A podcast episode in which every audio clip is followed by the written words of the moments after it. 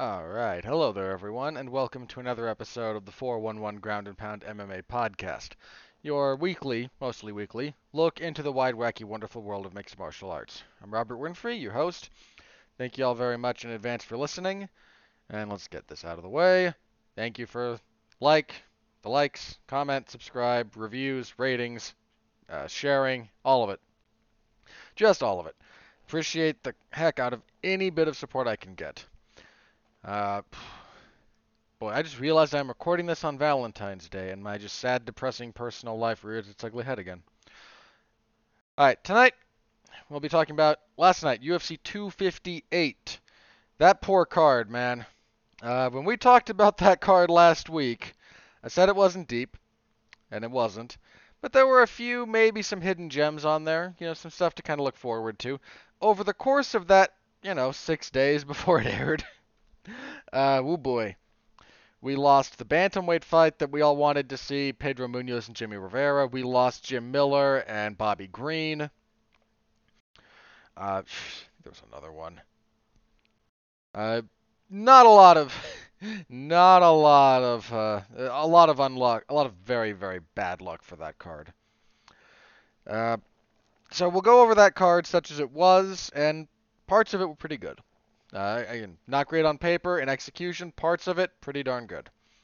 We also have a preview this next week's event, UFC on ESPN Plus 43, and news.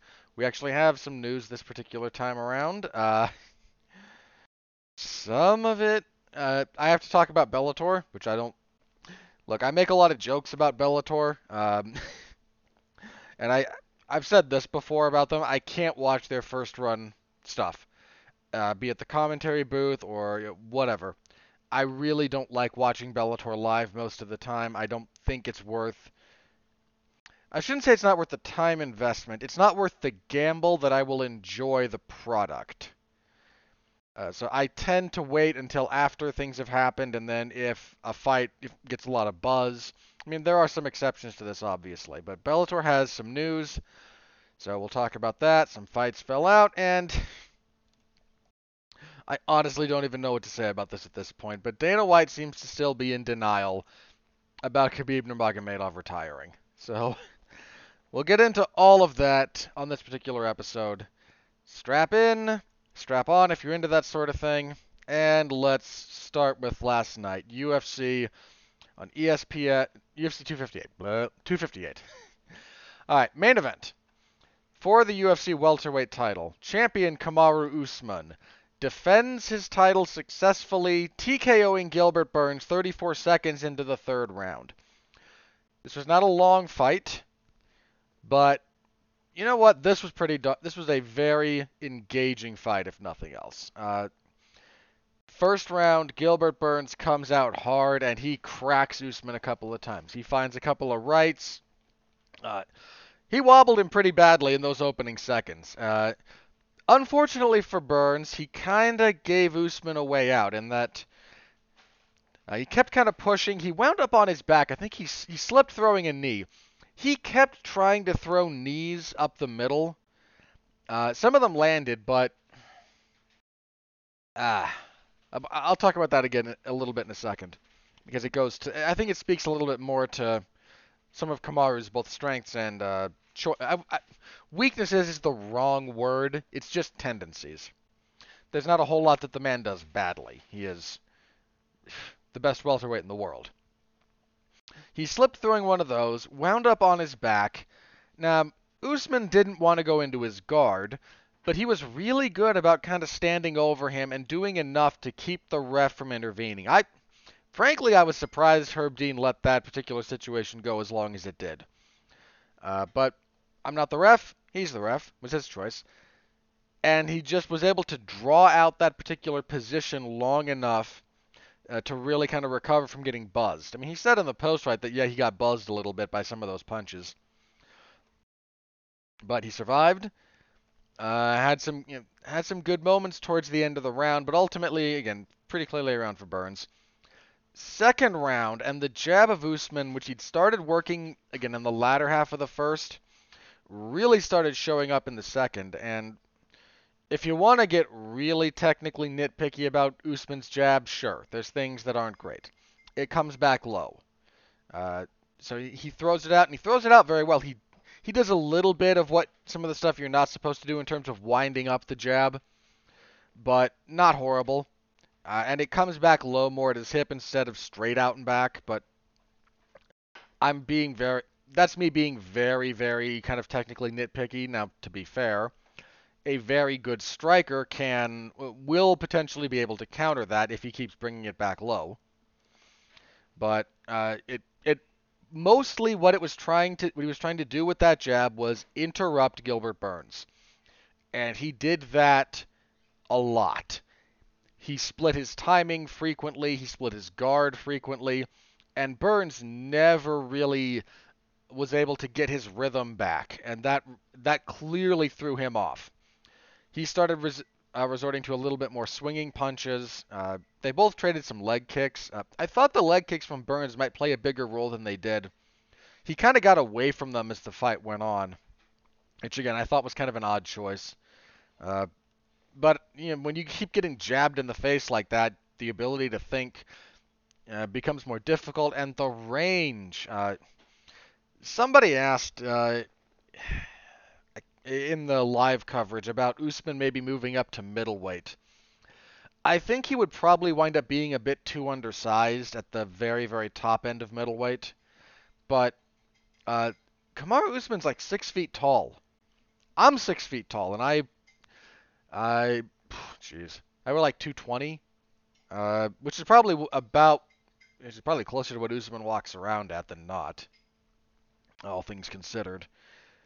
Uh, although again, you know, uh, 200s is not at all out of line for a welterweight, especially if you just keep a managed weight cut.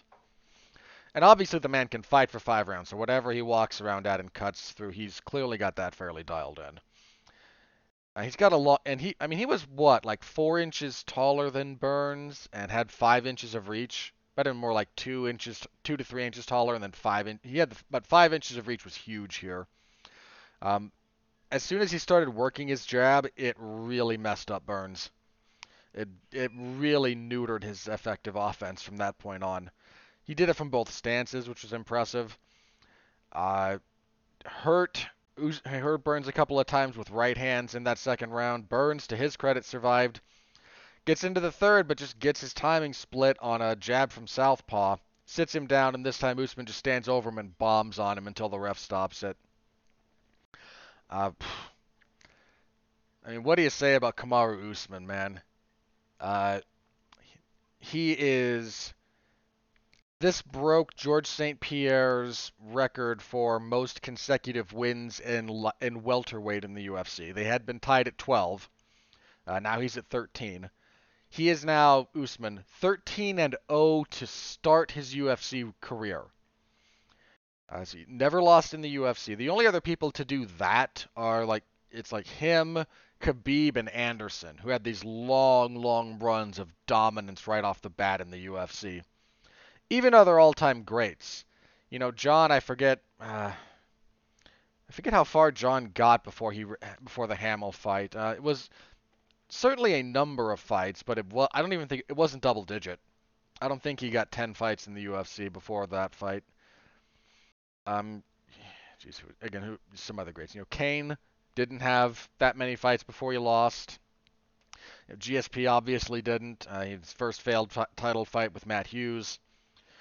Uh, it, it's, uh, geez, DJ, uh, Demetrious didn't. Cruz wasn't active enough. Dillashaw didn't. Uh, Aldo, Aldo didn't have that many. Again, Aldo's Aldo gets a little bit unfairly maligned about that because I, I tend to count a lot of his WEC run. I mean, obviously the man had a very very long winning streak you know, before he ran into Conor. But you know, 13 and 0 to start your time in the UFC, uh, rare, rare, rare accomplishment. That is only the very best pull that off, or the very protected. And I, it's not and Usman has not been protected. Um, and once you're the champion, that becomes a, an almost untenable claim to make.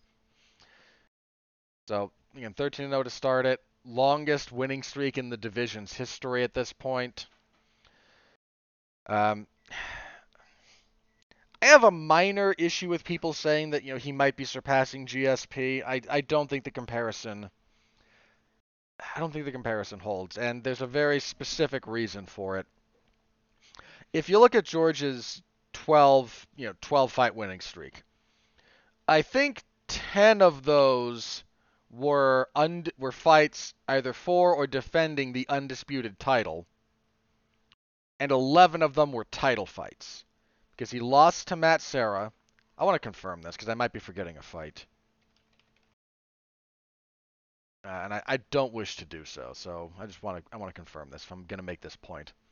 Yeah, so he loses to Matt Serra, loses the title, beats Josh Koscheck uh, in his rebound fight from that.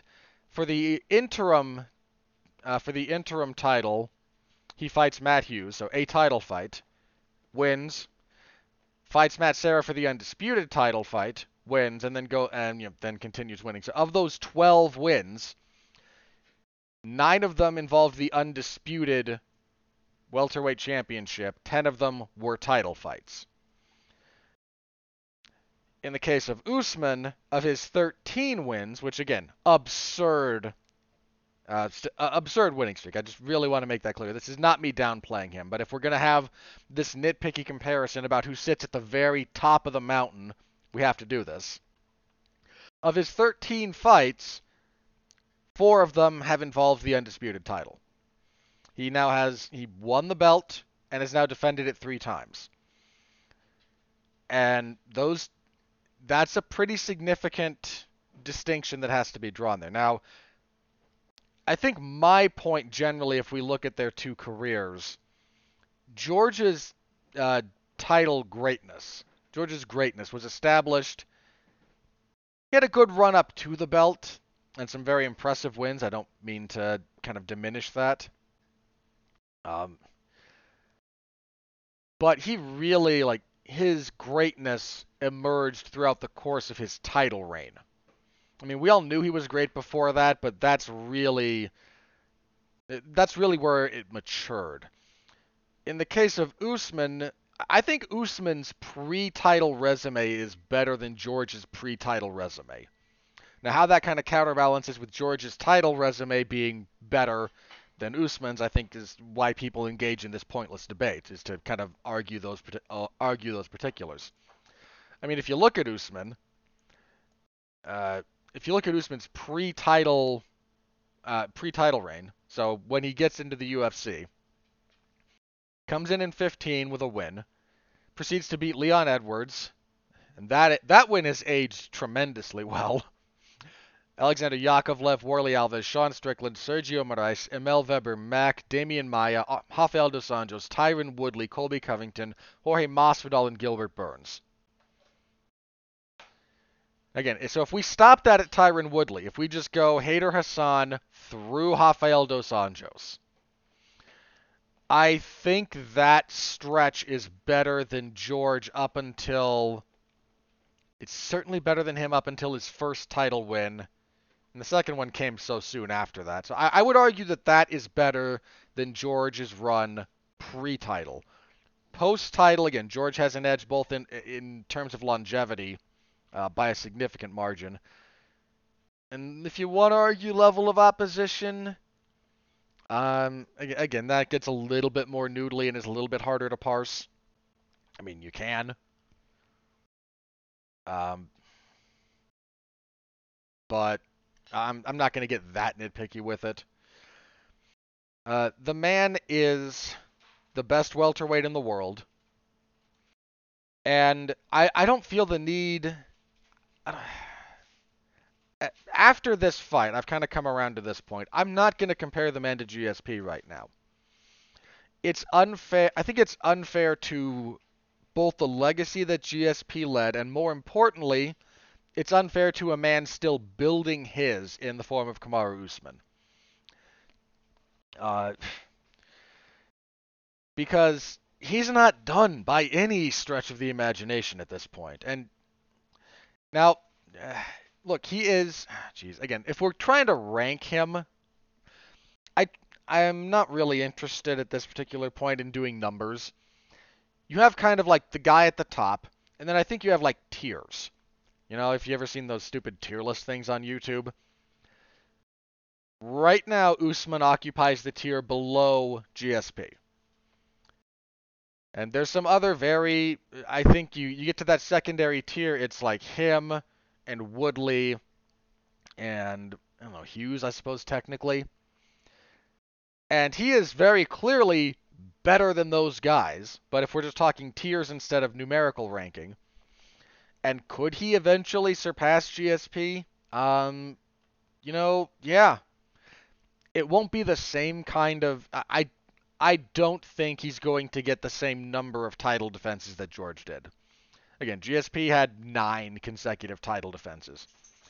You know how rare that is? I mean, that is stupidly rare for anybody to achieve that.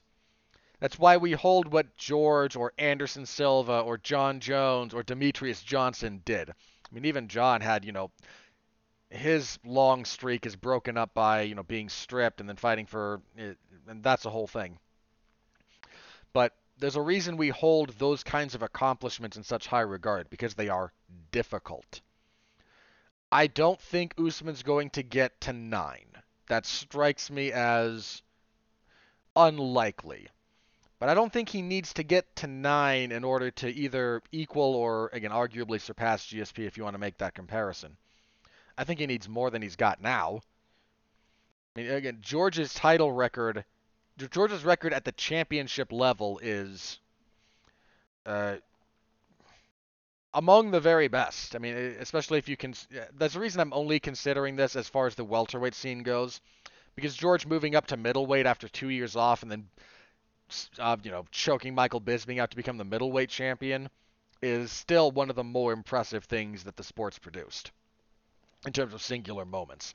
That's a hard, what he did. I, we all kind of dunk on that, you know, because oh, it was Bisping, and the UFC protected Bisping by giving him the Henderson rematch instead of making him fight Robert Whitaker, and this was just a money weight opportunity, and both guys saw each other as an easier fight, and all of that can be true, and it's still incredibly impressive to have actually pulled that off.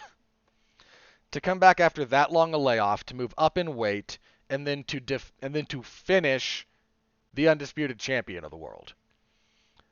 Uh, again, you want to throw some qualifiers out there about it, and do those points need to be discussed?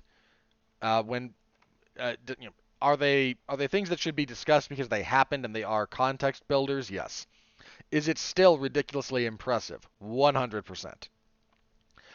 So as far as Usman goes at welterweight, again, nine seems unlikely. If he gets to five, even, uh, five with his already existing winning streak, if he goes 18 and 0 to start his career, not just three more title, not just you know two more title defenses, to get five, that uh, that's the point when everybody will start having that discussion in earnest to those who engage in that. Uh, the man is, again, Usman is the best welterweight in the world. Doesn't mean he can't lose. Um, he could. I would not be shocked if he loses a rematch with Jorge Masvidal or he loses a rematch with Covington. Would not shock me. I don't expect that to happen. And neither of those are easy fights uh, by any stretch of the imagination. But we're talking again. We're talking about the very, very best. Uh, the margins for error are fairly slim. Uh, so I, I'm not shocked by pretty much anybody beating anybody if we're talking that level. Uh, there are occasionally methods of victory that I find less likely. And we'll get to one of those earlier on this card, in fact, but, uh, oh boy, that was something. Anyway, but I won't be surprised if he. I won't be shocked if he loses. Um, but I will be. I pick him against that division, man. I don't care who you are at welterweight. Uh, I I do not think that I I will not pick against that man in that division for a while. He is uh, he is a he is an all he is very very clearly an all-time great. You don't achieve what he's done uh, without uh, without uh, being an all-time great. Like it, his record of achievement deserves that distinction at this point. Um, you know, Jeff, you, uh, there was a I forgot after which fight it was recently that Jeff kind of beat me over the head with. He's a with you know why won't you call him a great champion? I wanted him to have a record of achievement as champion before weighing in on where he on him being a great champion. Um, and he's now got three title defenses. That's kind of one of my. I haven't. I don't have a like codified list of what I think you need to do to be a great champion, quote unquote great. Uh, but I one of the caveats I think I have is three title defenses. Uh, and maybe that's a bit unfair, but that's kind of where I that, I think that's one of my things. Like you need to, ha- I mean, you bare minimum need to have at least one, but I think you need like two if the level of opposition is stupidly high. Uh, I mean that's why like, uh, I mean in in somewhat fairness to this point, I'm not sure I considered Khabib a great champion until he beat uh until he beat Gaethje actually. I mean, look, best fighter, best lightweight in the world, 100%. Best lightweight in history, I think so. But you need a record of achievement as a champion before I weigh in on where you fall as a champion. And a level of success at that. And I mean, part of what held Khabib back, and this is not his fault, he took the title when it was vacant in a fight against Al Iaquinta. I mean, again, he was supposed to fight Tony. I'm not blaming him. It's not like he ducked that fight. But, you know, I, I can't I, I can only give you so much credit for what was supposed to happen versus what did happen. You beat a guy who was not supposed to be in that fight. Uh, you know, full stop. so that you know, taking the belt from another great is uh, is certain certainly helps your case.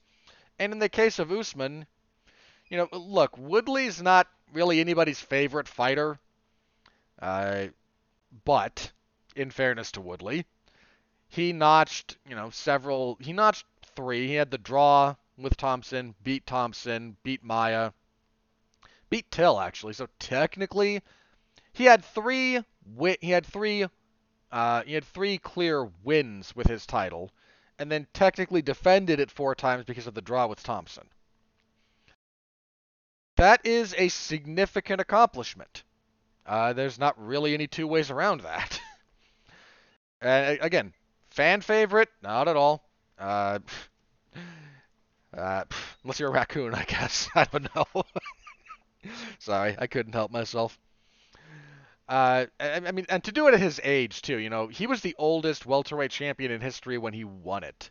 Uh, you know, nothing when he lost it. So I'm not trying. I'm, you know. I'm, I'm not trying to diminish the guy. In fact, I kind of went to bat for him and saying, you know, what he accomplished as champion, you know, beating Robbie Lawler, who was, you know, maybe not a great champion, but a very fan-friendly one, then having a non-trivial reign with multiple title defenses, he was probably, again, he's in that tier right below GSP. You know, I, I I believe that. I still think that, to be quite honest, unless you want to put limits on how many people are in that tier.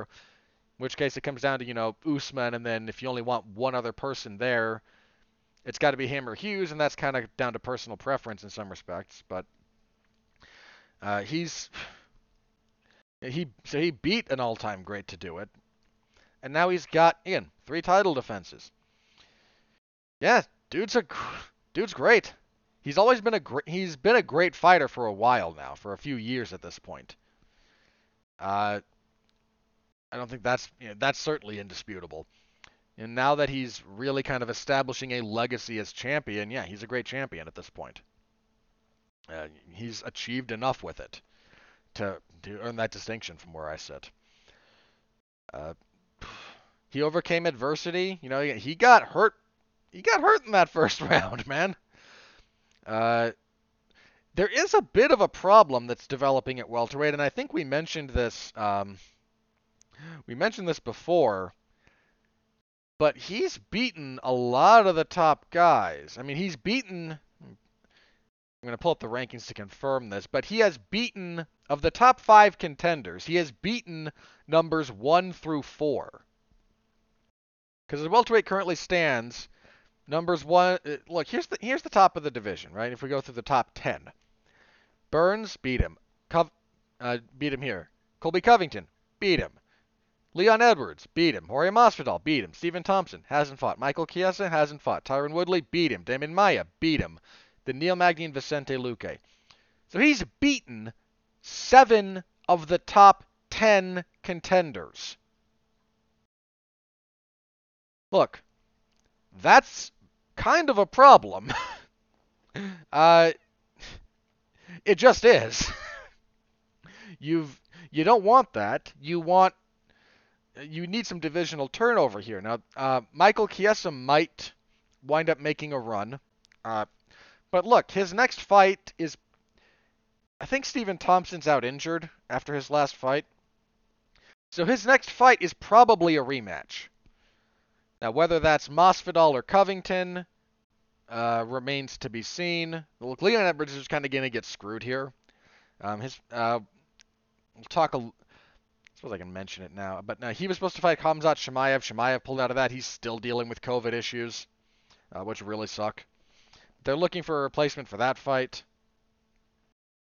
But you know, with Stephen Thompson kind of out of the picture, he just you know knocked out Gilbert Burns in two in a little over two rounds. You know, 10 minutes and 40 seconds, give or take, of fighting. Uh, so what, depending on what Covington does next, if he, you know, what his fight is, uh, Ma- after the fight, he called out Jorge Masvidal, said he wanted to fight him again, and given the given the commercial success of their pay-per-view, which was done, let's be very clear about that fight, about the success of that pay-per-view, Masvidal drew that money. Uh, he is just a at the time whether he still whether this is still true or not, I'm not sure. I suspect it is. Masvidal is the better drawing commodity. Um, there's some talk that they're going to do Masvidal and Usman as the coaches for the Ultimate Fighter, and I want to die because I ugh, just vomit, just vomit all over that concept. Leave that show dead. Uh, just, just just leave it. It's dead. Let it let it be. Let it be. Why? Sorry, not going to go on the tangent. Uh, but point being, you're going to get, you know, some combination of Covington, Masvidal, or Edwards is probably next for him, and their rematches.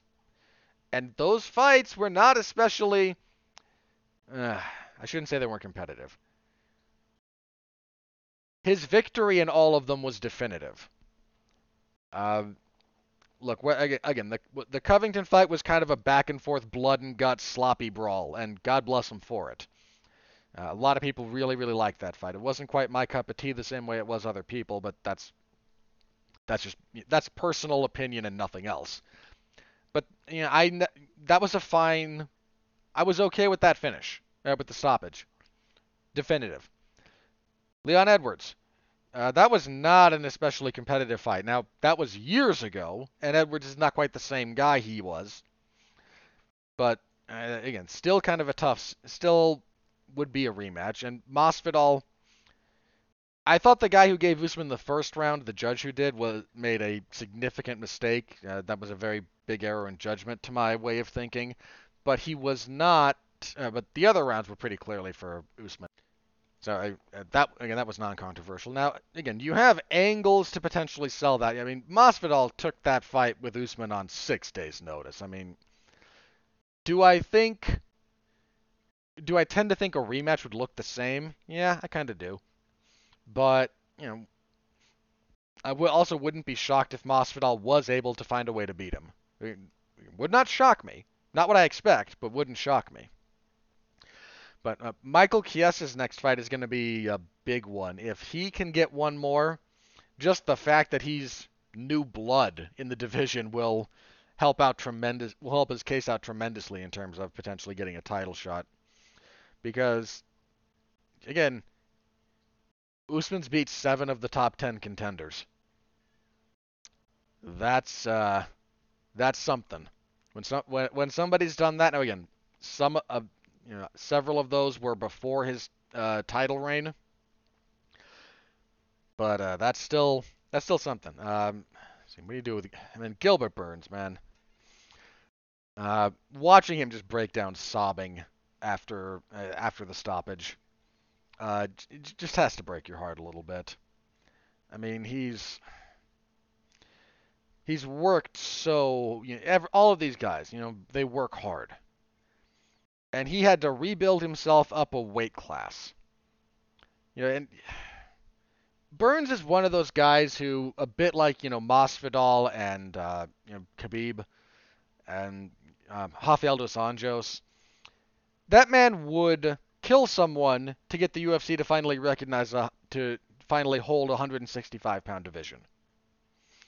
Because I think that's where he should be in terms of his height and his physique and his, you know, his body type. I think that's kind of ideal for him. His success at welterweight, where he's been undersized most of the time, is a testament to how good he is. Um, uh, I don't expect we've seen the last of him, but uh, I don't think he's getting another title shot anytime soon. Uh, which is just it just sucks. I mean, Usman put out a tweet, and I, I I'm going to give him the benefit of the doubt in trying to be complimentary when he said, you know, you deserve to be in there with me. You're the next best guy in this division. But that's gotta hurt. You know, I I don't know, maybe I'm just projecting too much of my own personality issues, but being the being the second best is it just hurts. Uh, it it uh, I don't know. It, again, it's kind of personal for me to to be to see that, you know, to be to be close to the best but not the best uh, is just soul crushing. Because at that point, if you're that close to the best but you can't get there, what's the point, you know? Uh, I'm not going to get into my personal issues too much, but that that is a rough spot to be in. I don't envy that at all. Uh, at all. So I don't know what Burns is going to do. Uh, again, he seems to indicate he's going to continue fighting. I mean, I shouldn't say like that's any big shock. He's still a young guy. He's, I mean, he's only lost what twice in the UFC, three times. Yeah, he's got three. This is his fourth. Okay, he's got four total losses, all of them in the UFC, to Rashid Magomedov, Michel uh, Prazeres, Dan Hooker, and now Kamaru Usman. Um, Magomedov's not with the UFC anymore. Prazeres was he missed weight for that, and uh, that was at lightweight. Then you know, just got knocked out by Dan Hooker, who is kind of a monster. Then you know, I mean, this was his first loss at welterweight ever. Uh, yeah, ever. He dropped to lightweight in the UFC for his second UFC fight, and the other three losses were in that weight class. Uh, yeah, it, again, I, I don't know exactly what he's going to do next, but uh, he's not in a good spot uh, as far as that goes.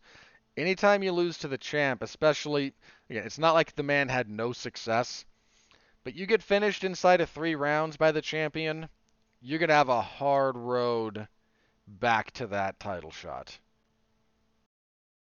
That's that's just the way it is.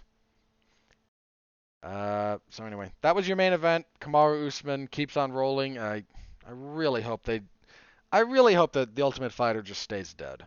Uh, I've said that in the past. But whoever he fights next, again, it's probably a rematch depending on the timing. They want to keep at. I mean, Leon Edwards. You know, that poor guy. The worst luck some of just the were I'm gonna I'm gonna just talk about this because it kind of dovetails in here, and I'll just leave it out of talking about it later. Um, but Leon Edwards again, he had the he had some of the worst luck of anybody in 2020.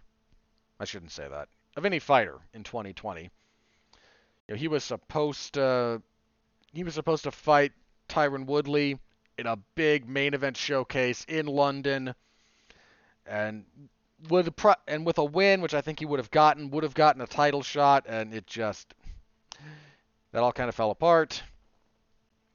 He got, I mean, he got COVID, lost a lot of weight. Uh, earlier this Uh, you know, just a couple of days ago, they announced that Edward uh, again that Chimaev is still having problems related to his his bout with COVID because they both got it at some point. Uh, they're trying to keep that. They're trying to keep Edwards on that card together. On that card, that's UFC. Uh, it'll be March. That's UFC on ESPN plus 45. This is the March 13th card. Uh, they're trying to keep Edwards there, and Edwards is calling out everybody under the sun. He wants to fight Nate Diaz. He wants to fight Jorge Masvidal. He wants to. Uh, he's not getting the Diaz fight. Um, he's just not. there's no way Nate Diaz. Uh, there's no way Nate Diaz looks at that fight and decides that's a worthwhile use of his time and energy. And I don't mean that as an insult to Leon. You just have to look at it from Nate Diaz's perspective. He's only gonna he's he's almost certainly only going to fight on pay-per-view. Just straight up. Uh, maybe you could sweet talk him into something on ESPN or ABC, maybe, but he's a pay-per-view guy at this point, and this is a ESPN Plus exclusive, ESPN Plus card. Uh, it's just really unlikely to happen. So again, they're trying to keep Edwards on that card, and just, I mean, he hasn't fought since July of 2019. So it's going to be almost two years. I'd say almost two years. I mean, that's, you know, four months. That, you know, it's going to be 18 months, probably in that ballpark, a little over. Depending on if they can even keep him on that particular card. I don't think they'll give a guy with that kind of a layoff, with that, who does not have a lot of fan support, a title shot coming back from that layoff. Um, again, it's not that they've never done that for somebody, but they don't do it. Uh, they don't do it for the Leon Edwardses of the world. They do it for the McGregors and the Rouseys. That's just uh, that's just that's just the level of star power you need to have to get them to do that, and Edwards does not have it at this point. Um, or GSP.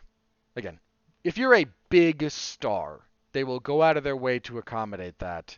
If you're not, tough luck, I guess. Uh, which, again, sucks. But Edwards probably has one more. So we're probably dealing with a rematch between either Covington or Usman. Excuse be between Covington and Masvidal for Usman next. Uh, would be my guess. As for Burns, I don't know.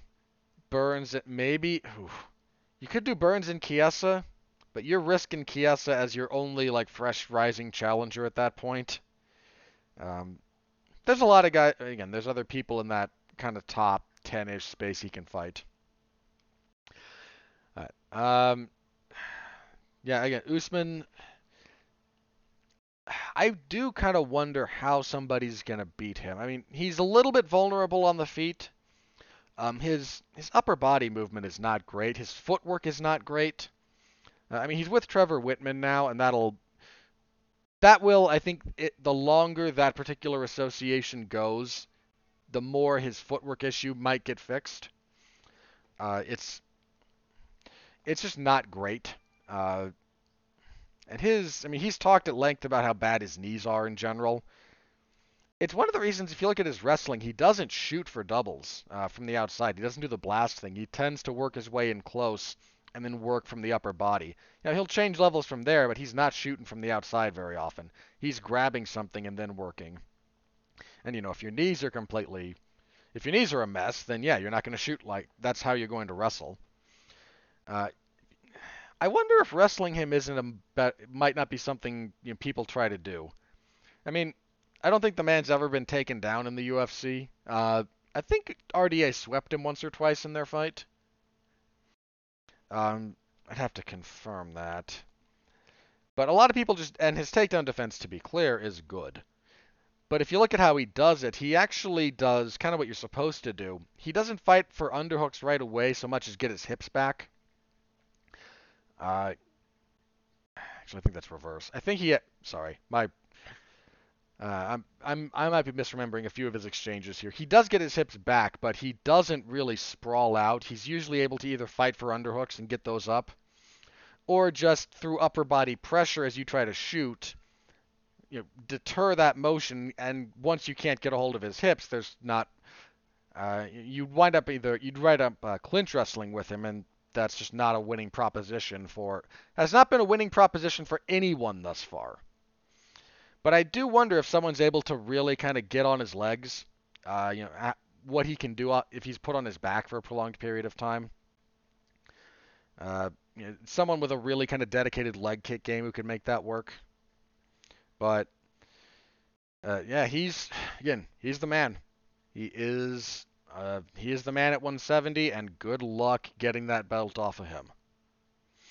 All right, moving on to the rest of this card. Co-main event. This, the rest of this is going to go a little faster. Alexa Grasso defeated Maycee Barber via unanimous decision, 29-28 across the board. That was my scorecard. Barber just didn't have a whole lot through the first couple of rounds. She was doing a little bit of the Rashad Evans thing, where she's juking and jiving and feinting and, and you know feinting and kind of throwing out the jab, but it's all coming from about a foot further away than it needs to, if not more. So you don't actually have to react to any of it. I mean, people used to compliment Rashad's head movement because he would, you know, kind of shuck, he would, he would, you know, kind of shrug his shoulders and move his head a lot when he was in distance.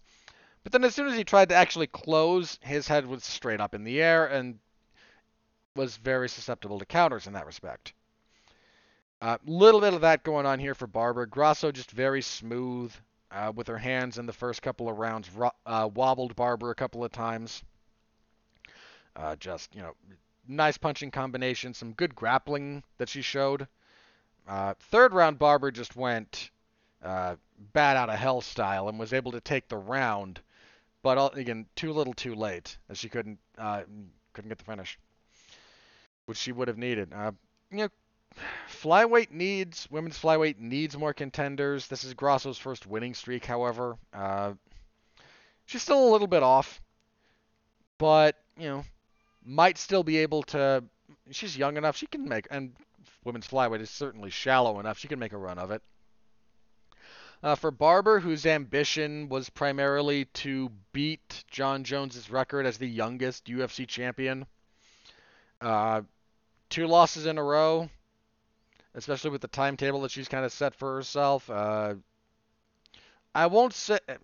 I mean, that was always going to be a long shot, even if she had won here to achieve that goal, considering Valentina Shevchenko is, you know, the end boss of that division.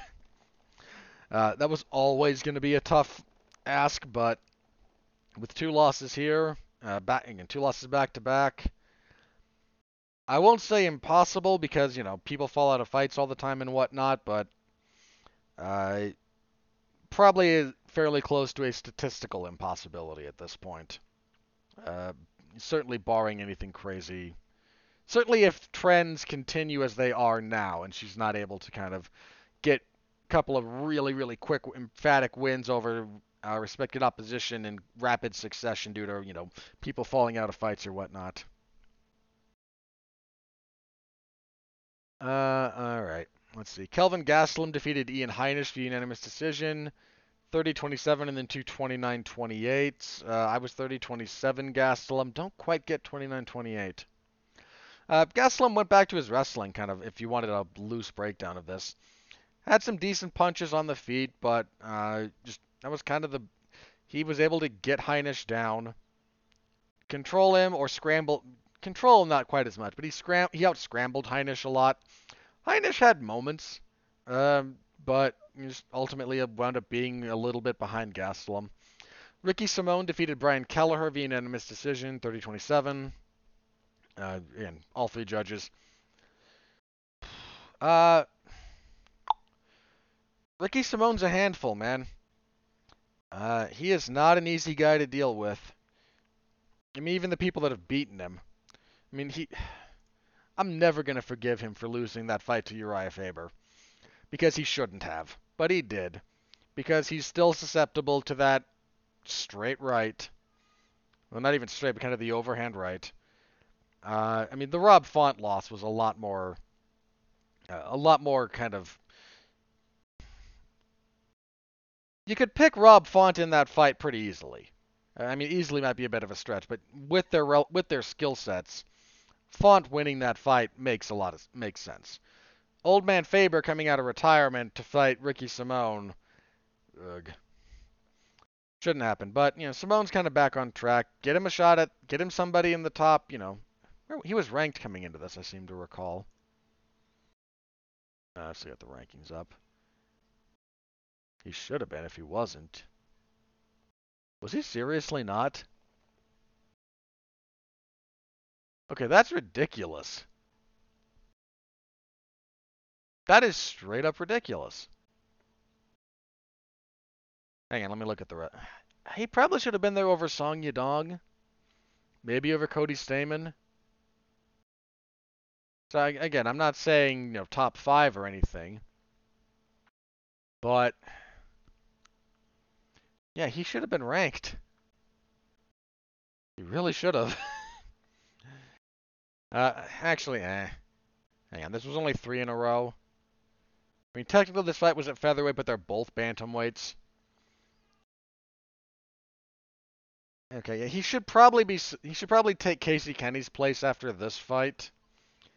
Uh, but get him some ranked opposition next. And kicking off the main card, we had a really a really interesting, interesting is the wrong word. A really engaging kind of brawl between Julian Marquez and Maki Pitolo. Pitolo won the first two rounds mostly through his wrestling. They engaged in some brawling, uh, both men finding success there, but Pitolo's ability to either get takedowns or mat returns or just get around and kind of control the back for periods of time was leading him to victory.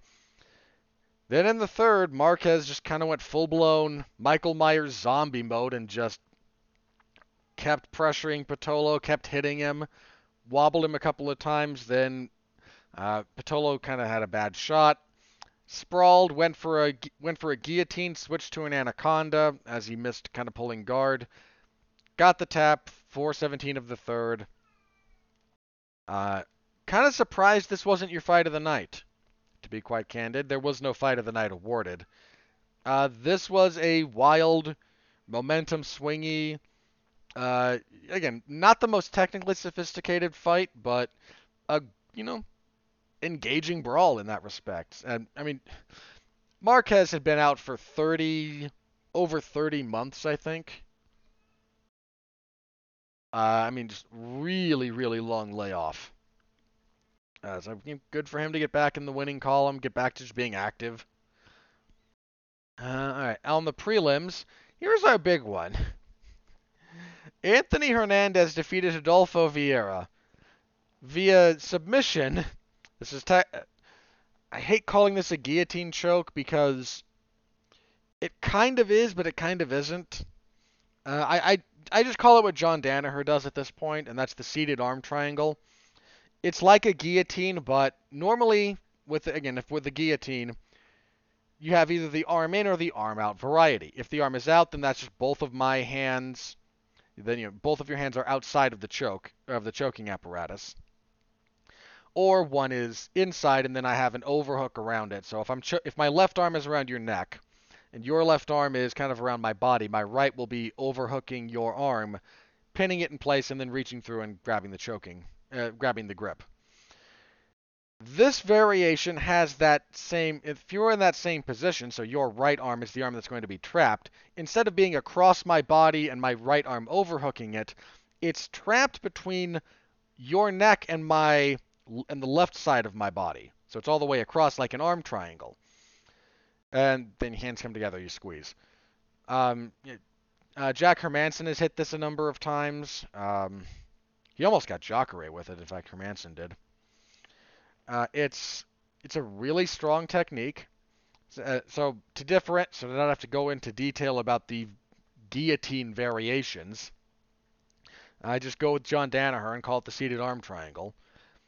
And he caught that on Rodolfo Vieira and made him tap. I struggle to put into context how big a deal that is. Um, here's a random statistic for you. Uh, first of all, Rodolfo Vieira, one of the finest jiu-jitsu black belts of his generation. A multiple time world champion in the gi and a multiple time world champion out of the gi. The stat that got kind of brought up about this relates primarily to ADCC gold medalist, the Abu Dhabi Combat Club.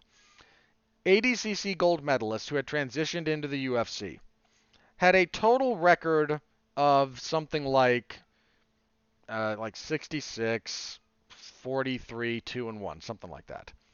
So, generally winning. However, the big caveat of all those losses, none of them had been submitted until now. Of all the and plenty of them lost fights again, had a winning record, but you know like 66 and 42, something like that. I, I forget the exact number. But in all those fights, in all those years, none of them had ever been submitted. Uh, look, was cardio a factor in this particular thing? 100%. Was phys- was damage to the head a thing? Yes. Even with that, making a guy like VA, uh, like Adolfo tap, that is a significant accomplishment. Hernandez was in some bad spots early too. He got taken down. He got mounted. Uh, Vieira kept after that arm triangle, and Hernandez just kind of stuck with the basics uh, of defense, utilizing some of that to his advantage. And uh, Vieira gassed himself out pretty badly. Took a bunch of damage. Uh, big kudos to Hernandez, man. That is a feather in his cap that he made Adolfo Vieja tap out. Um, Belal Muhammad defeated Diego Lima via unanimous decision, 30-27. Fairly standard stuff here. Uh, Muhammad, a lot of forward pressure, kind of brawling. Uh, Lima did a better job of takedown defense and clinch breaking than he had in the past, but just couldn't get Muhammad to back off him. Had some good calf kicks, but never quite. And it never did enough damage to kind of really force Muhammad uh, off of his game plan. Polyana Viana defeated Mallory Martin via armbar, 318 of the first. A nice enough finish from Viana. She transitioned from a triangle choke to the armbar. It was pretty nice. Chris Gutierrez defeated Andre Ewell via unanimous decision, 30-26, 29-28, 29-27. I don't object to Gutierrez getting a 10-8 third. I didn't go there, but again, I don't object to it. Uh, fun little fight, nothing great. And then kicking everything off, Gabriel Green defeated Philip Rowe unanimous decision, 30-27, and then two 29-28s. Um, I remember very little of that fight, but uh, decent stuff from Green, who had a, I think he had a rough first round and then just kind of gutted through it. Kept pressuring Rowe, hurt him with leg kicks. Uh, so you know, good on him. And yeah, that was the card. Only 10 fights.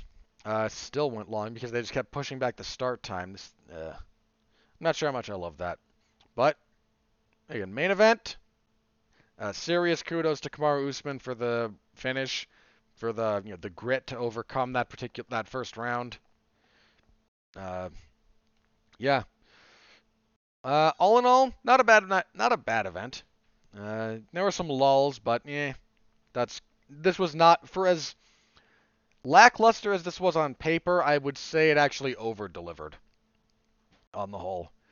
But you can find my full report for that event in the MMA Zone of 411 Mania if you're so inclined. And thank you to everyone who reads that either after the fact or for those of you who were following along you know, live during the event. Thank you all very much. I always appreciate any support you gentlemen and ladies can give me.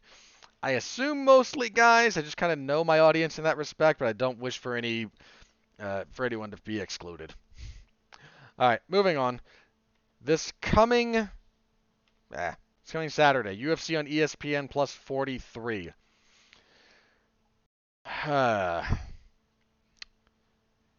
yeah, this is not an especially compelling card on paper. Um, there are three heavyweight fights on the main card. What did I do to deserve that? Ow. Alright, main event. The main event is a relevant enough fight. Curtis Blaydes and Derrick Lewis. Um, we know that the next heavyweight title fight is going to be the rematch between Stipe Miocic and Francis Ngannou. Presumably, the next fight for the winner of that, regardless of who it is, is going to be Jon Jones. Which is going to leave this winner kind of out in the cold one way or the other. But uh, that's also somewhat pursuant to the timetable that Jon Jones will be able to uh, show up on. Whether or not the UFC even wants to, if they want to give him a fight at heavyweight before they give him a title shot, which wouldn't be the worst thing in the world. So, still a lot of uncertainty. The winner here will almost certainly be some kind of player in the title picture immediate in the immediate title picture. Um, as for the fight, I mean, look, Curtis Blaydes has only ever lost to Francis Ngannou. He's got some of the better wrestling that heavyweight has at the moment. He's good about maintaining top control. He's good about dealing damage from that position. And Derrick Lewis is not exactly good about staying off of his back. He's pretty good about getting up on occasion. But he's I mean everybody has taken that guy down. And got significantly worse wrestlers than Curtis Blaydes have taken him down. Uh, I I won't be so again. Could Derrick Lewis score some kind of miracle knockout? In fact, uh, if this were three rounds, I would actually favor Blaydes more. Being five rounds, he's gonna have to not give. He's gonna have to not gas himself out. Um, Lewis, for all my for all the criticism of Derrick Lewis, the man is fairly decent about uh, utilization of energy. I don't think he has good cardio. That he's an enormous human being. How could he? But I think he's pretty good about managing his energy. And if Blaydes really gasses himself, uh, Lewis is going to swing for the fences whenever you give him the opportunity. So over five rounds, I actually think that gives Lewis a better chance at finding one of those punches. Um, I still favor, I still favor Derrick Lewis. I mean, uh, I still favor Curtis Blaydes. I do not favor Derrick Lewis in this fight. to be abundantly clear, that was not some kind of Freudian slip. Uh, I like Blaydes here. I I just think it's a bad matchup for Derrick Lewis. Uh, whether or not whether or not Blaydes can finish him will remain to be seen. You know, if you look at all of Derrick Lewis's losses in the UFC, they've all been finishes. He was knocked out by Matt Mitrione. He was TKO'd by Shawn Jordan. He was TKO'd by Mark Hunt. He was submitted by Daniel Cormier, and then TKO'd by Junior Dos Santos. Uh, somewhere along the way, he also almost got knocked out by uh, Alexander Volkov. Um, so Lewis might be able to finish him. Uh, and that will kind of remain to be seen. Sorry, God, Blaydes might be able to finish him. If Lewis wins, it will be via finish. That's kind of where my head was at that moment. The only way Lewis can win this is via. I don't see a world where he's able to win at least three rounds in a five-round fight against Curtis Blaydes. Uh, that that just strikes me as very unlikely. Uh, so Blaydes has again a little bit more ways to win. I tend to think he'll just kind of uh, wear on Derrick Lewis, um, wear him out, mat return him, beat him up. Stoppage or not, eh. But yeah, Blaydes. Those two losses to Ngannou are really, are really uh, kind of glaring losses for Blaydes, especially if uh, wins the belt. Uh, selling him, uh, selling a third fight between those two is a really hard thing to do. Uh, yeah, the rest of, I'm gonna go kind of quick through the rest of this. Uh, Ketlen Vieira will fight Yana Kunitskaya. Uh, Vieira's coming off of, she rebounded after getting knocked out. Irene Aldana knocked her out. Uh, she rebounded by beating Sijara Eubanks, uh, whereas Kunitskaya, a little bit up and down in the UFC thus far. Um, she's what three and two in the UFC. Yeah. Um, probably should favor Vieja. She's she's the one that they they were trying really hard to get her towards the title, and then again, Irene Aldana knocked her. Aldana knocked her out, man. That was a nasty knockout. Uh, featherweight Charles Rosa and Darrick Minner. Favor Rosa there. Um, at heavyweight, Alexei Oleinik and Chris uh, Daukaus. Uh? I always mispronounce this guy's name when I just think about it. So I'm gonna go with I'm just gonna call him Daukaus at the moment. Um, this is actually a fairly interesting fight. Daukaus is, I believe, two and zero at the U uh, in the UFC at heavyweight. He's got fast hands. He's a lighter heavyweight. Uh, what's Oleinik done recently? I mean, Oleinik's you know history. He Oleinik coming off of that loss to Derrick Lewis. He almost tapped Lewis in that fight. Hmm. Logically, Oleinik should win this. Um, I'm actually, however, going to kind of lean towards Daukaus. I think Oleinik might be getting a little bit long in the tooth. Uh, just a hunch. I don't know. Again, very prepared to be wrong there. I'm kind of taking a flyer on that one. Uh, then another heavyweight fight, Andrei Arlovski and Tom Aspinall. Aspinall had a, I think he's fought twice in the UFC. I remember at least once. Uh, I want to confirm whether or not he got to two. Because his, his UFC debut, I actually kind of recall, he uh, knocked the crap out of somebody. Uh, I forget who he did it to, but he he uh, he wrecked somebody's whole night. Did I fall out or something? Where are you? Where are you? Because he is... Why am I not seeing this?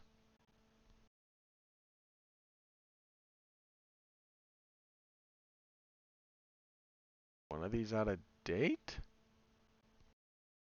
That is odd. I am not seeing it on the Tapology list for this particular card. It is listed on the wiki. Hmm. That is a little bit odd. I mean, I guess I'll find him on Tapology. It's not like that's a terribly difficult thing. Let's see, Tom Aspinall. Nine and two. Yeah, two wins in the UFC. Okay. I, the Jake Collier one I is the one I was thinking of. That was his debut. And then, yeah, when he beat uh, Alan Baudot. I can't remember how to pronounce that gentleman's last name. I apologize. It's listed there. Why isn't it listed here? Am I just stupid and couldn't see it?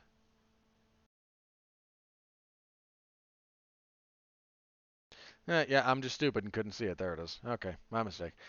Uh, I like Aspinall here. I mean, look, Arlovski has kind of kept on chugging uh, after he probably shouldn't have. But he also keeps winning.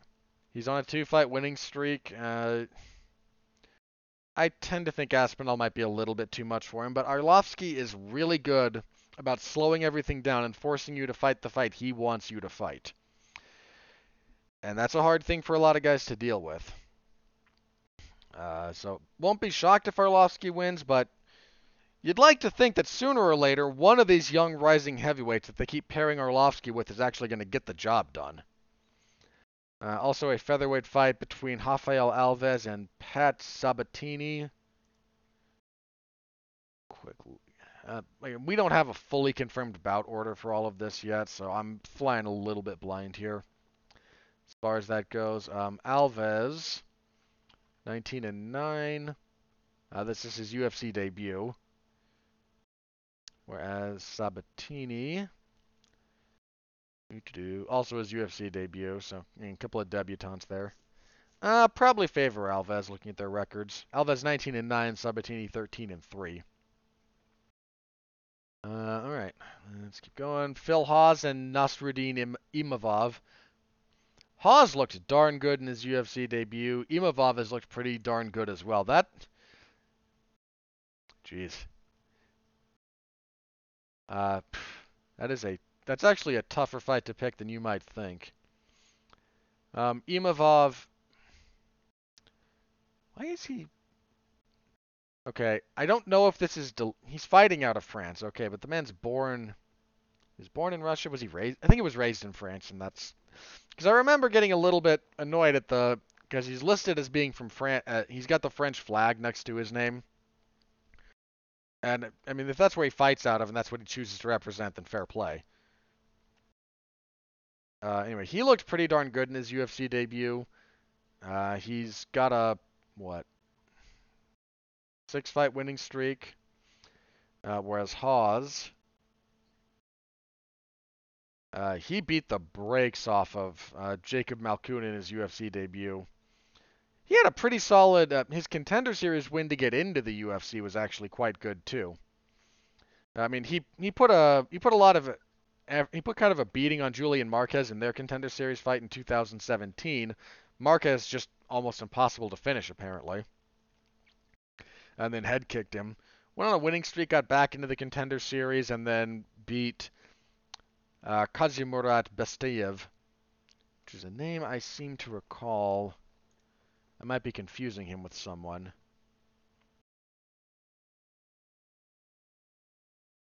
Uh, I think I've caught one or two of his.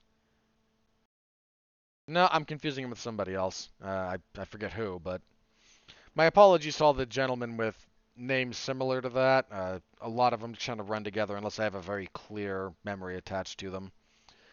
Um, anyway, point being, uh, that is that's a that is uh again it's not going to pop a lot of people, but if you know, you know about those two. I kind of like Hawes, but that's a good fight. So you have Danny Chavez. I'm gonna go. I'm going to assume Chavez and not Chavez, but I, if I'm wrong, I apologize. And Jared Gordon. Um, probably go with Jared Gordon on that one.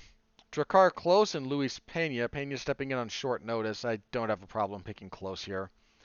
Uh, Klose is a tough guy to deal with. I mean, he's only got two losses in the UFC, only two losses, period.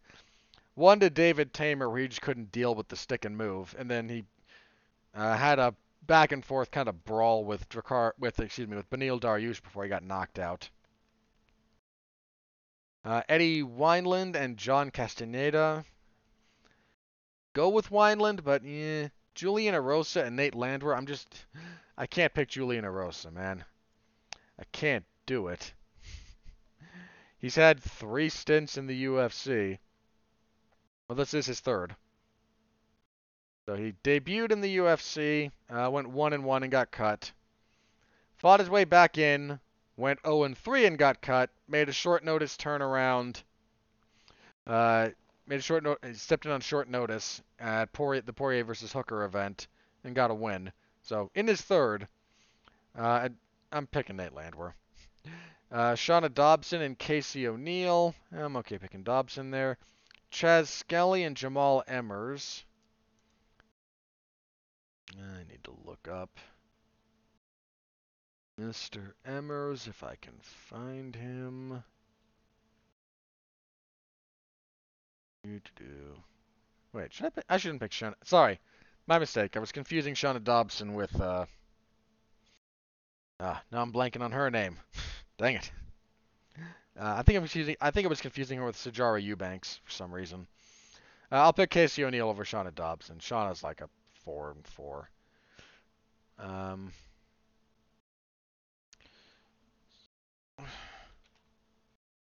Emmers, the one I wanted to look up. One and one in the UFC. I'm remembering his fight with Giga Chikadze. I think that's it. Uh, that's not his most recent one. He bound, he lost that, but I think that's the one I'm remembering. Um, Skelly's a tough guy to deal with, but ah, he's just also been so up and down, you know. Quick look through Skelly in a little bit more detail.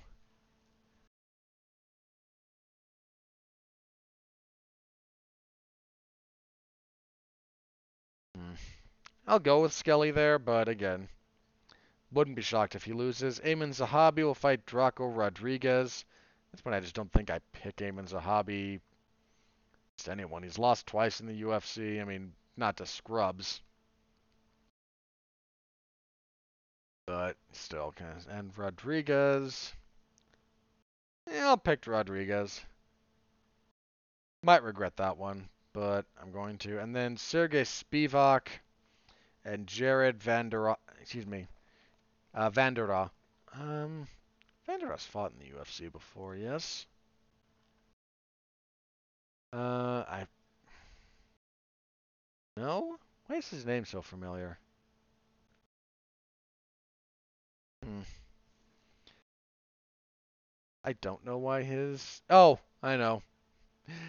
I know why his name's familiar. Okay. Uh, the, he's coming in off of the off of a win on the Contender Series, and the, he beat Harry Hunsucker to get there.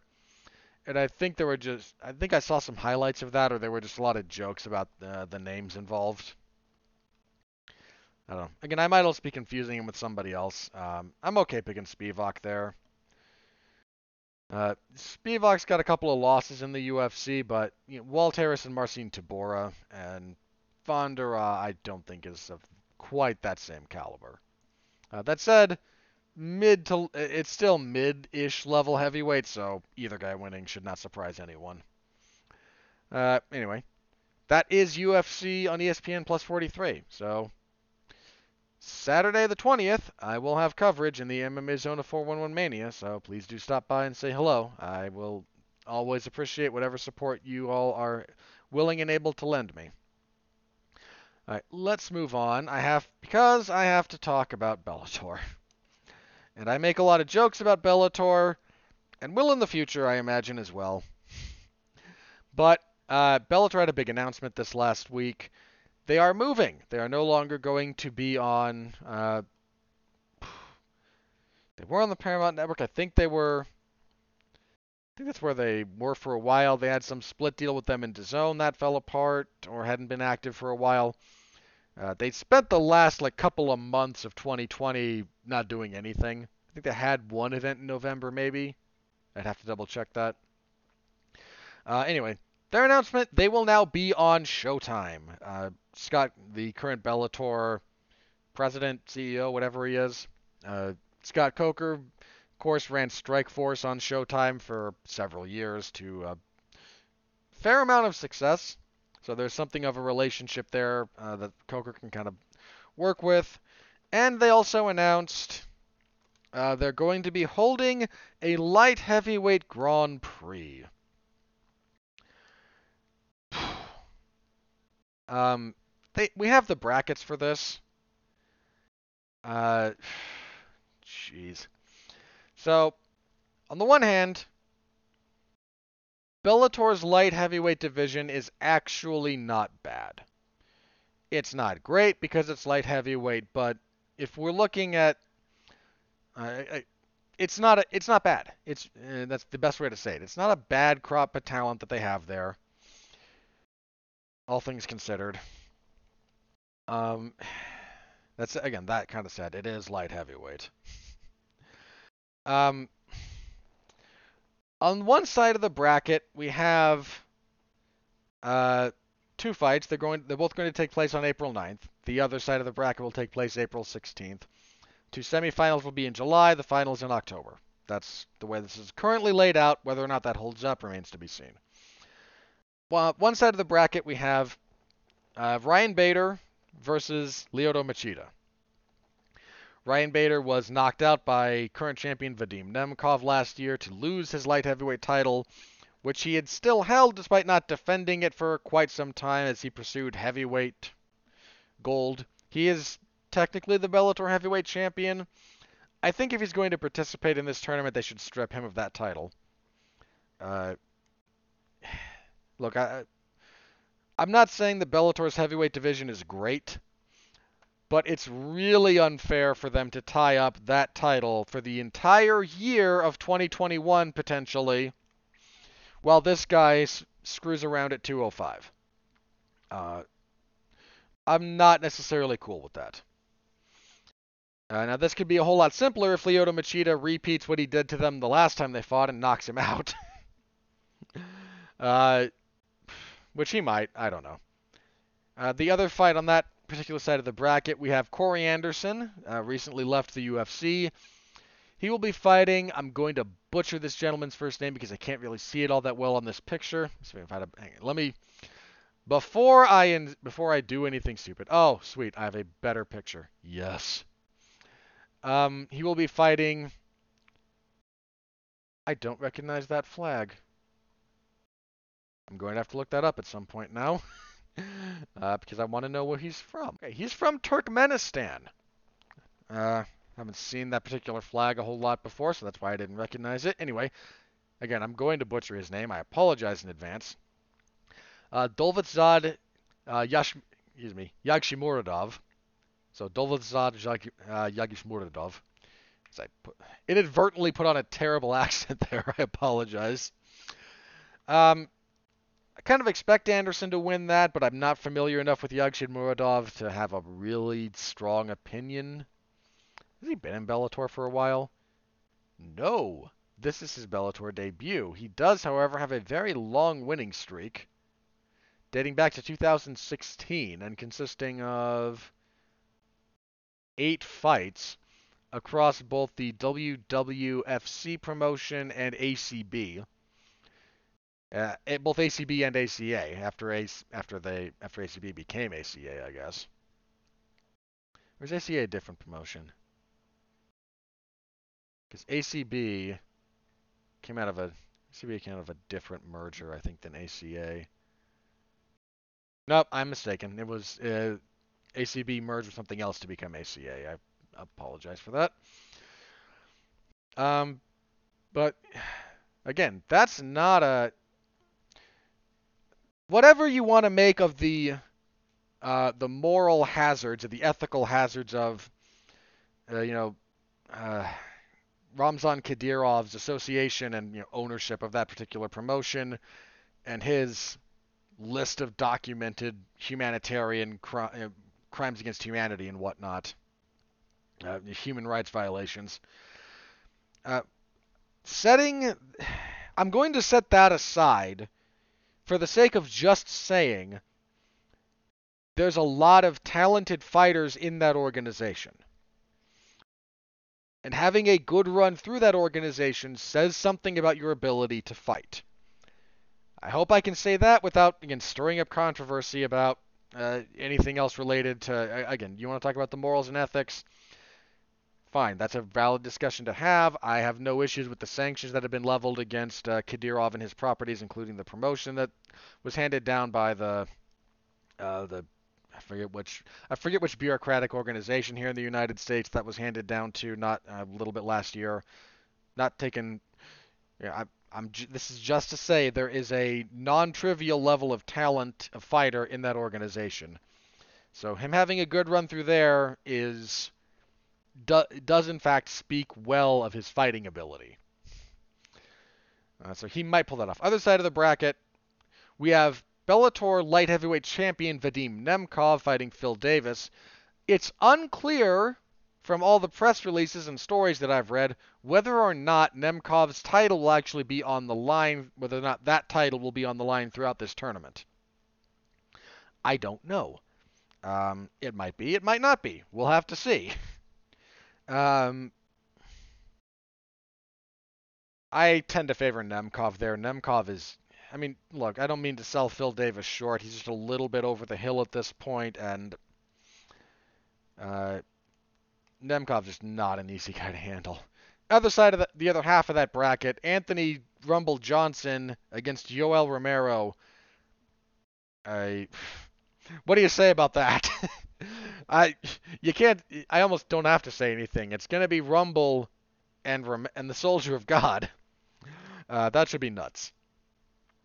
So, that's the current bracket. Um, Kind of feels like they're angling for the Bader Nemkov rematch to take place in the finals. Uh, whether again whether or not we actually get to that or not remains to be seen. So that's what Bellator has announced at the moment.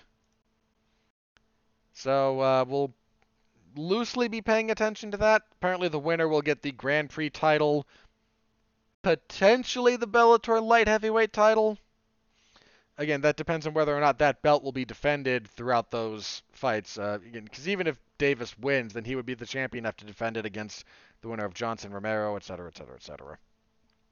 So, uh, and presumably, so presumably there will be the Grand Prix title. Not sure about the light heavyweight title, and then a million dollar prize package, or whatever. Um, Bellator making the best of what they have here, and I say that, you know, I mean that uh, sincerely. That's not a, you know, for tournament setup, that's not a bad one. Uh, it's really not. So we'll again pay kind of attention to that a little bit, and uh, that poor guy's mis- name is misspelled in that particular piece. Uh, sorry. Yeah, so we'll pay attention to that and see what comes of it as time goes on. All right, last news item that I have listed here. So, Dana White is still in denial about Khabib Nurmagomedov retiring. Um, he's talked a little bit about making Conor McGregor versus Dustin Poirier 3. Uh, however, he said that won't be for the belt. Khabib has, in fact, been saying he did like Dana said that that this won't be for the title. Uh, he also mentioned, you know, some, somebody kind of mentioned, so could we do a lightweight tournament? His response was no. But, you know, the top seven guys are going to wind up fighting each other anyway, and we'll know who's the best. And we all collectively face palmed because, hey, we could have just had a tournament. Um, he's. He said, I think one of his quotes was, "The UFC has not moved on from Khabib. He is still the lightweight champion."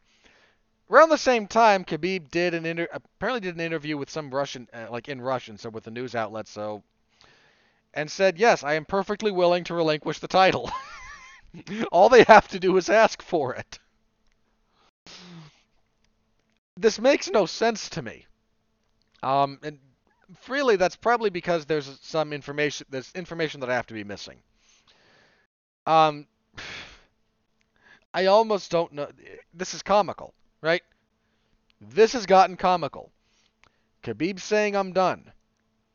He is saying that to anyone who asks him. Anytime he is asked about this, this is his response.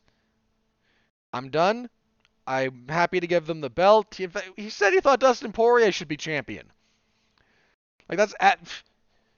There's not too many people in a better position to comment on who should be. You know, I've beaten all these guys, so who should take? So who should be champion now? Like, he's saying he's done. Somebody said this on Twitter. I apologize. I don't remember your handle. But I saw this in kind of a discussion on Twitter that was put out. Someone speculated, and that's all I'm doing here is speculating. Dana's insistence on this is very. It's different from how he's approached uh, other fighters in this particular situation. Um, you know, when Ronda got head kicked and went away, he's, you know, he didn't pre- he didn't kind of uh, put on this kind of pressure. When Conor, you know, went to boxing and whatnot, you know, there there may have been some acrimony, but he never he never did this kind of sell job, you know. Uh, it's a weird one, and the the speculation the you know the the the possibility that was kind of I saw brought up. They have a deal with uh, the UA the uh, the United Arab Emirates, the UAE, for their um their time in Abu Dhabi. They're getting you know site fees and uh, everything and, and whatever relationship they have with the you know the city, the government, the whatever level of the government they have their relationship with. I'm not sure, but if part of their deal with them is contingent on, say, a certain number of Khabib fights taking place there, that might be a uh, that might be a big deal because they're getting a lot of money for that. Uh, and if say they ne- say their deal required a total of you know four fights in that you know in some you know in Abu Dhabi, whatever this particular venue, featuring Nurmagomedov. And if he's done after two, because both the Poirier and the Gaethje fights took place in Abu Dhabi, But if there's some other bit of the UFC's, to be clear, not Khabib's, but the UFC's deal with uh, with Abu Dhabi or the UAE more generally, or again, however that breaks down, I'm not entirely sure. Um, if that's if that's part of the con if that's part of the contract that they signed with them, that might be a very big deal. Uh, now, again, to be abundantly clear, I don't know that. But the way Dana is behaving about this, it's not his usual. Um, it's not the usual promotional greed. And I, in this particular instance, I'm not entirely sure that greed is a bad thing. Uh, but he certainly wants to do Khabib versus Conor 2. Or, yeah, 2. Why wouldn't you? Their first fight's the most successful pay per view the UFC has ever done. Uh, this, a rematch could be bigger. Certainly it would do about the same. So you're looking at a two or so million buy event. That's a lot. That is a lot. Of course they want to do that. If you look at similar circumstances in the past, however, when the when the winds change, Dana has been willing to move on. Um, I'm I'm hard pressed to come up with too many specific examples, but you know, a, a third fight between Brock Lesnar and Frank Mir never happened. That certainly would have been a valuable fight to make. Um, Jeez, what are some other?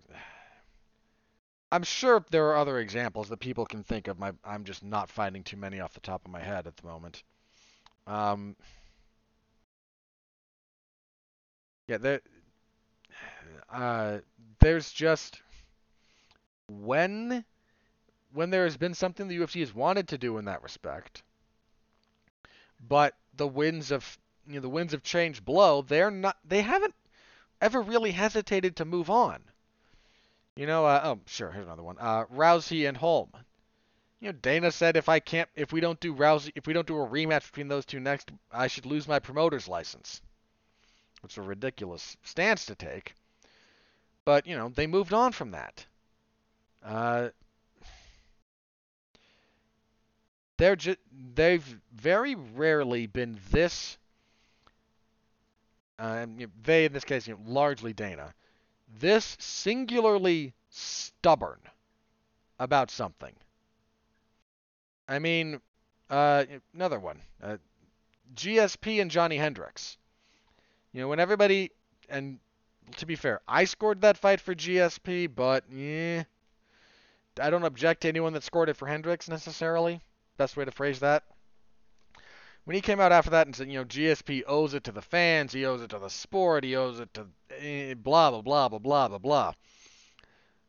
You know, when it was clear that George wasn't, they moved on. They said, fine, Hendricks and Lawler, vacant title, do it. And it is just, it make their, so point being, now again, was Hendricks and GSP, the you know, mega event that Conor Khabib won, was no. But it represented a fair, it represented a big chunk of money. You know that that wasn't nothing. It's it's just odd, I think, that they've been this stubborn about this guy. And I do wonder what other variables are at play when it comes to that because if it was just the UFC wants to cash in Conor Khabib too, I feel like they would have moved on just to make the point that they could. The UFC does not like to be leveraged. It makes me wonder who's leveraging them to f- stick on this because it's not Khabib. It's not Conor. Some force is there is some force on the UFC other than the normal forces of them wanting to make the most money that is kind of sticking this point. Uh, I don't know what it is, but I suspect, eh, just based on past behaviors, I kind of feel like there's something else going on here.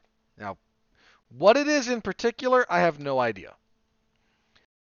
but it it doesn't feel like everything else that they've done. You know, when they've whenever they've been in this position in the past, uh, they've made a point that we can just keep the machine moving, and you can and if you want to keep you know getting paid, you can jump back on, but we are not beholden to you.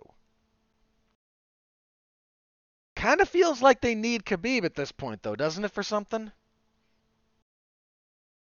Because if they don't need him, then they should vacate the title and put it up for grabs in a fight. That's what they've done in the past every other time this has come up. Uh, every other time they've wanted to do a rematch and somebody got injured and somebody lost, they just kind of put their hands in the air and said, well, we got to move on. Uh,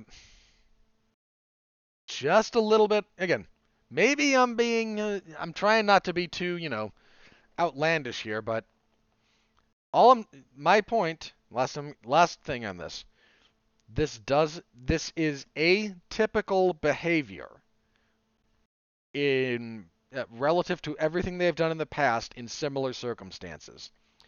Which does lead me to believe there is something else going on. There is some other variable at play, some other factor that is influencing them to do this instead of what they have normally done. And I I do kind of wonder what that is. Uh, all right, that's enough wild speculation from me. uh, let's take one quick look through Twitter and see if anything crazy has happened in relationship to MMA and if that needs to be discussed. Alright, nope. Looks like the MMA world is somewhat quiet at the moment, or my feed is just too full of uh, pro wrestling related things, because there's an NXT event going on right now. Anyway, plugs. Uh, let's see. I have a couple of movie reviews coming out this week. I was supposed to do one Thursday, but I misread the schedule, and I also look. I'm just blaming, by and large, the not completed root canal. I don't want to get too far into that, but my uh, on Wednesday I had one that was unable to be finished, so I was a little bit. I'm still a little bit wonky, but uh, again, that that's entirely on me. But Monday will be the makeup one. I will be with uh, on Damn You Hollywood with Sean Comer. I believe it's his first time on that particular program. We'll be talking about the Netflix original. Uh, the, uh, it's a Korean language, mostly Korean language film, Space Sweepers. So we'll be talking about that on Monday. On Tuesday, on the normal Damn You Hollywood schedule, Alexis Hejna and I will be reviewing the Nicolas Cage insanity that I assume I assume insanity that will be Willy's Wonderland. So you can look forward to both of those coming. And ah, I forget the date.